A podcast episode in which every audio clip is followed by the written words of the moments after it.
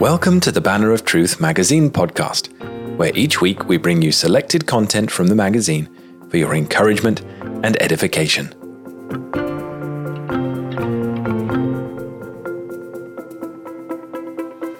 This week's selection comes from the pen of J.C. Ryle, Bishop of Liverpool between 1880 and 1900. Entitled Coming Events and Present Duties, it was first featured by the banner in issue 3 of the magazine, dated October 1956. Ryle published it under the heading Wait, as the first of seven sermons which had been preached and then issued in tract form, and which were then brought together in 1867 in a collection entitled Coming Events and Present Duties, being miscellaneous sermons on prophetical subjects. This collection has since been published by Christian Focus as are you ready for the end of time? Now, customarily, we will feature two pieces each week in the podcast. This week, however, we will let Ryle's piece stand alone and commend it to you for your prayerful attention. Matthew chapter 25, 1 to 13. Then shall the kingdom of heaven be likened unto ten virgins, which took their lamps and went forth to meet the bridegroom. And five of them were wise, and five were foolish. They that were foolish took their lamps, and took no oil with them. But the wise took oil in their vessels with their lamps. While the bridegroom tarried, they all slumbered and slept. And at midnight there was a cry made Behold, the bridegroom cometh! Go ye out to meet him. Then all those virgins arose and trimmed their lamps. And the foolish said unto the wise, Give us of your oil, for our lamps are gone out. But the wise answered, saying, Not so, lest there be not enough for us and you. But go ye rather to them that sell, and buy for yourselves. And while they went to buy, the bridegroom came. And they that were ready went in with him to the marriage, and the door was shut. Afterward came also the other virgins, saying, Lord, Lord, Open to us. But he answered and said, Verily I say unto you, I know you not. Watch therefore, for ye know neither the day nor the hour wherein the Son of Man cometh. These thirteen verses make up one of the most solemn parables that our Lord Christ ever spoke. This parable stands as a beacon to the Church of Christ in all ages. It is a witness against carelessness and slothfulness, against apathy and indifference about religion. The figures and emblems used in the parable call for some explanation. I will give my own view of their meaning. I believe the parable to be a prophecy all the way through. I believe the time spoken of in the parable is the time when Christ shall return in person to this world, and a time yet to come. The very first word, the word then, compared with the end of the 24th chapter, appears to me to settle that question. I believe the ten virgins carrying lamps represent the whole body of professing Christians, the visible church of Christ. I believe the bridegroom represents our Lord Jesus Christ himself. I take the wise virgins to be the true believers, the real disciples of Christ the converted part of the visible church. I take the foolish to be the mere nominal Christians, the unconverted, the whole company of those who have no vital godliness. I take the lamps, which all alike carried, to be that mere outward profession of Christianity. I take the oil, which some virgins had with their lamps, and others had not, to be the grace of the Holy Ghost, that unction of the Holy One, which is the mark of all true Christians. Let us then learn, first of all, that the visible church of Christ will always be a mixed body, till Christ comes again. I can gather no other meaning from the beginning of the parable we are now considering. I there see wise and foolish virgins mingled together in one company. And I see this state of things going on till the very moment the bridegroom appears. I frankly say that I can find no standing ground for the common opinion that the visible church will gradually advance to a state of perfection. that it will become better and better. I fully admit that the gospel appears sometimes to make rapid progress in some countries, but that it ever does more than call out an elect people, I utterly deny. It never did more in the days of the apostles. It never has done more in any country, from the time of the apostle down to the present day. There never yet was a parish or congregation in any part of the world, however favoured in the ministry it enjoyed, there never was one, I believe, in which all the people were converted. I believe that now is the time of election, not of universal conversion. I fully admit that missions are doing a great work among the heathen. I do not undervalue these things. I would to God that all professing Christians would value them more. But as for any signs that all the ends of the earth shall turn to the Lord, under the present order of things, there are none. God's work is going forward, as it always has done. The gospel is being preached for a witness to every quarter of the globe. The elect are being brought to Christ one by one, and there is everything to encourage us to persevere. But more than this, no missionary can report in any station in the world. I would not hesitate to preach the gospel and offer Christ's salvation to every man and woman alive but that there always will be a vast amount of unbelief and wickedness until the second coming, I am fully persuaded. A large proportion of tares will be found growing together with the wheat at the time of harvest. Reader, the visible church of Christ is made up of these two classes. There always have been such. There always will be such until the end. Gracious and graceless, wise and foolish, make up the visible church of Christ. You yourself are described and written down in this parable. You are either one of the wise virgins or one of the foolish. You have either the oil of grace or you have got none. You are either traveling towards heaven or towards hell. Never for a moment forget this. The wise are they who have that wisdom which the Holy Ghost alone can give. They know their own sinfulness. They know Christ as their own precious Saviour. They look on life as a season of preparation for eternity, not as an end, but as a way, not as a harbour, but as a voyage, not as a home, but as a journey. The foolish are they who are without spiritual knowledge. They neither know God, nor Christ, nor sin, nor their own hearts, nor the world, nor heaven, nor hell, nor the value of their souls as they ought. There is no folly like this.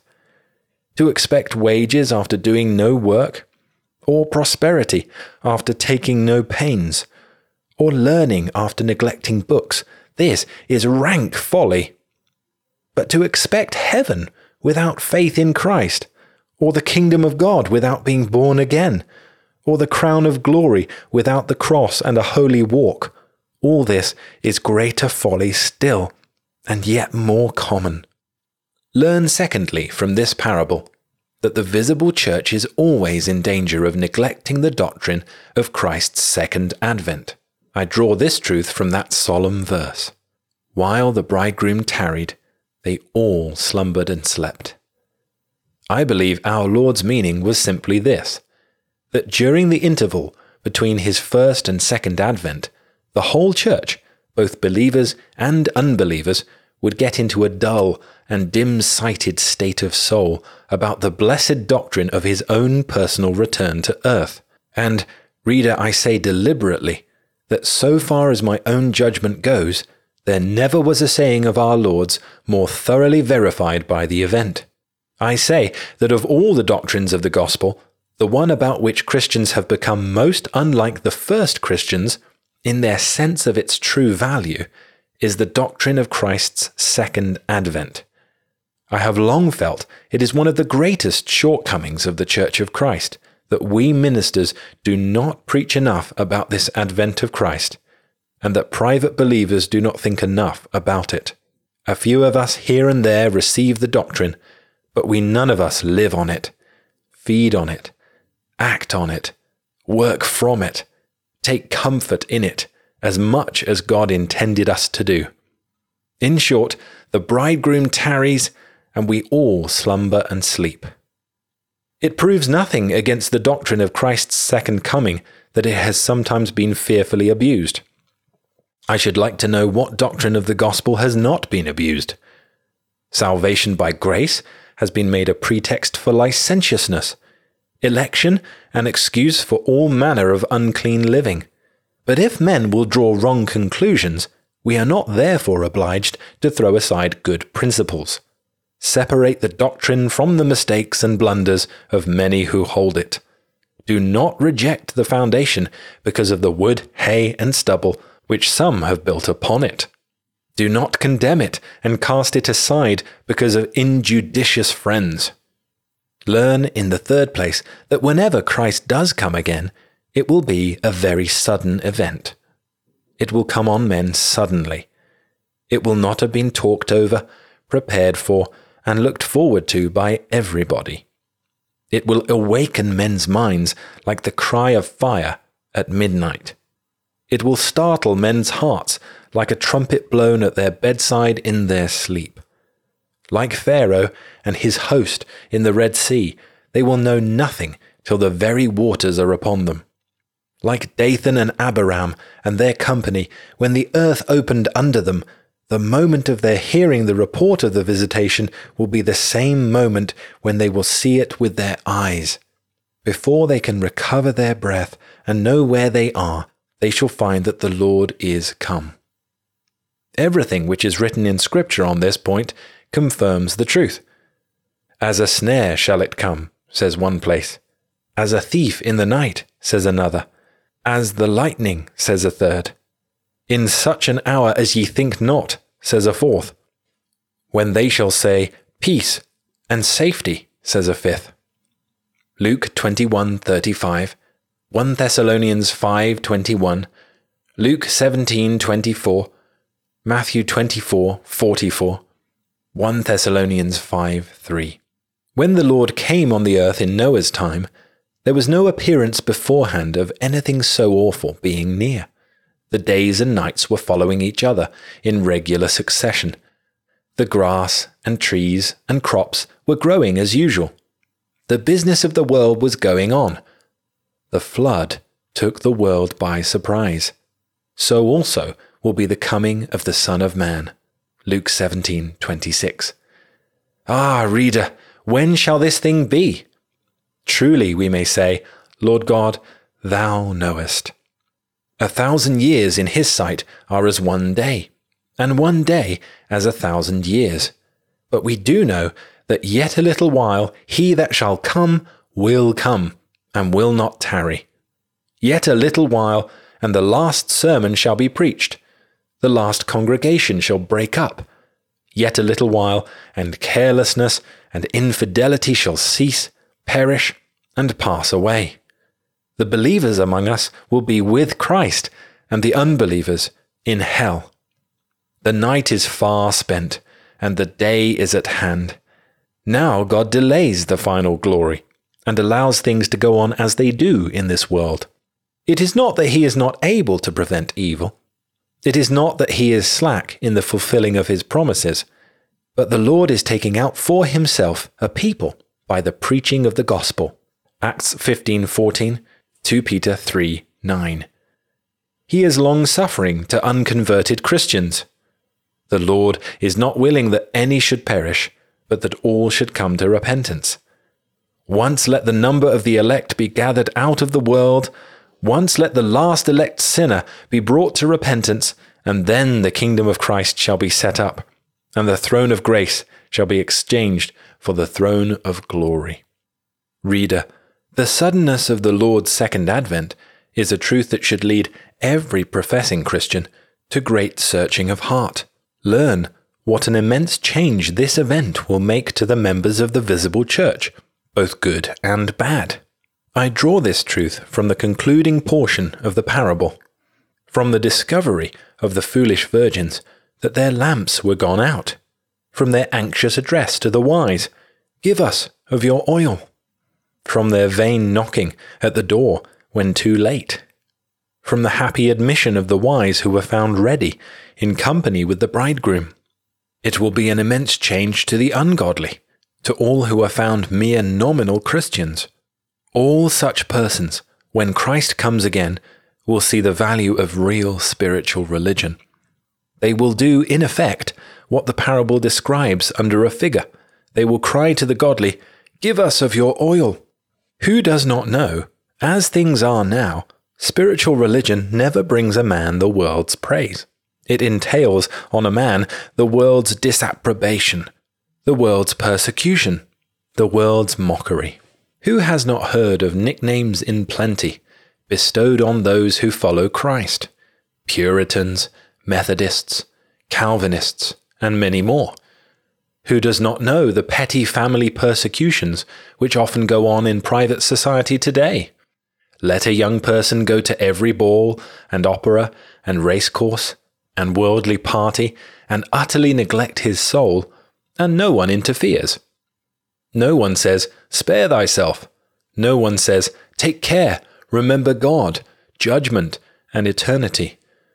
But let him only begin to read his Bible and be diligent in prayer. Let him decline worldly amusements and become particular in his employment of time. Let him live like an immortal being. Let him do this, I say, and all his friends and relatives will probably be up in arms. You are going too far. You are taking up extreme views. There will be an end of all this when Christ returns to the world. The light of that day will at length show everything in its true colours. The scales will fall from the poor worldling's eyes. The value of the soul will flash on his astonished mind. The utter uselessness of a mere nominal Christianity will burst upon him like a thunderstorm.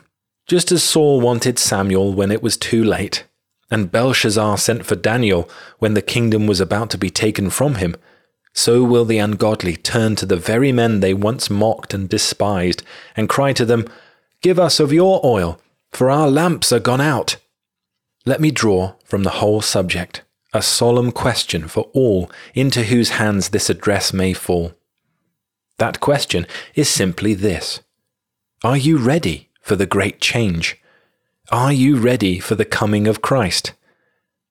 Ah, I can imagine some saying, this is asking far too much. To be ready for Christ's appearing? This is far too high a standard. This is extravagant. There would be no living in the world at this rate. This is a hard saying. Who can hear it? I cannot help it. I believe this is the standard of the Bible. I believe this is the standard Paul sets before us when he says the Thessalonians were waiting for the Son of God from heaven and the Corinthians waiting for the coming of our Lord Jesus Christ.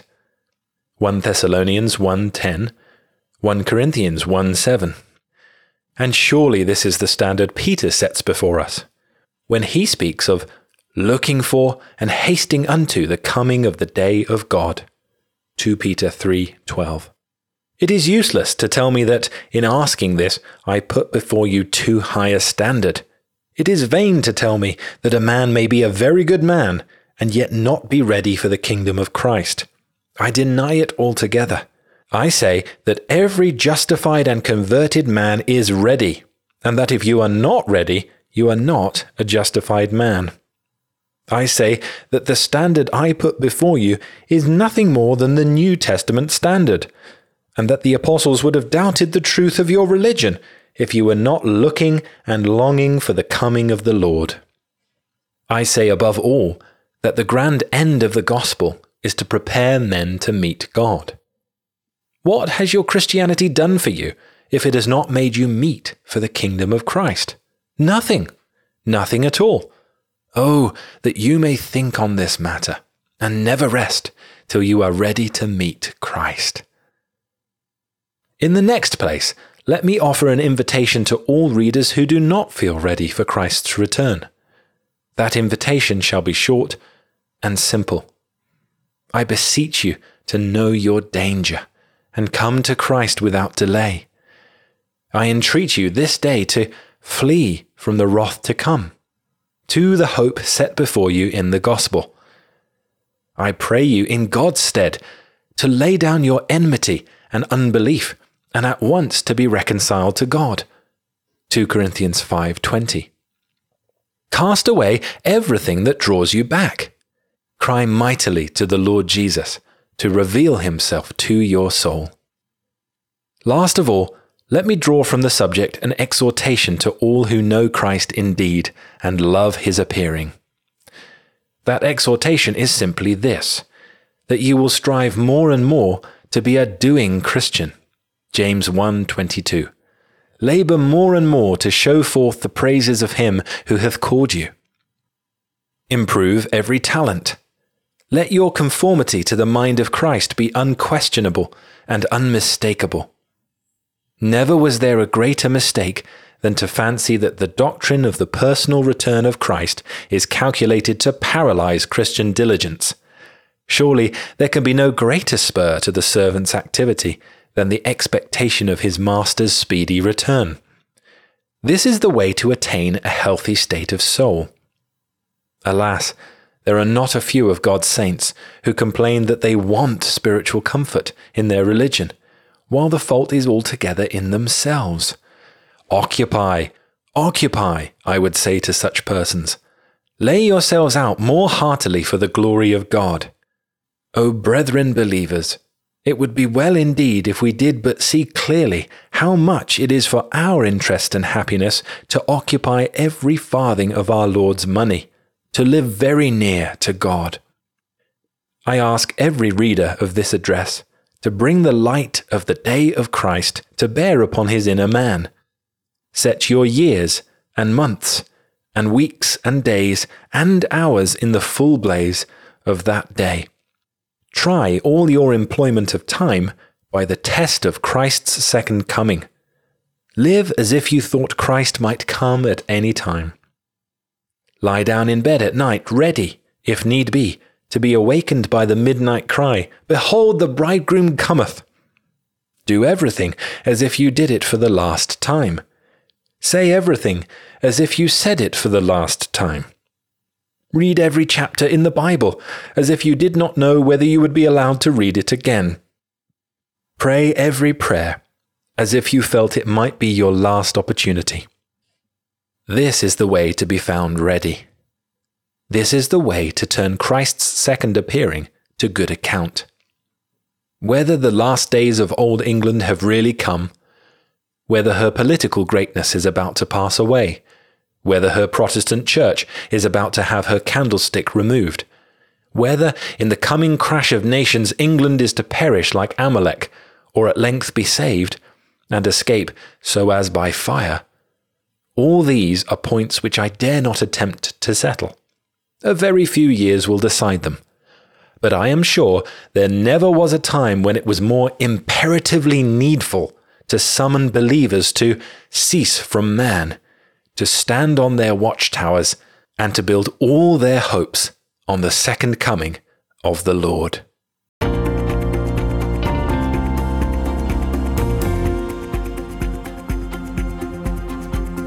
Thank you for listening to the Banner of Truth magazine podcast. To subscribe to the magazine in print or digital formats, or both, see the show notes or visit banneroftruth.org.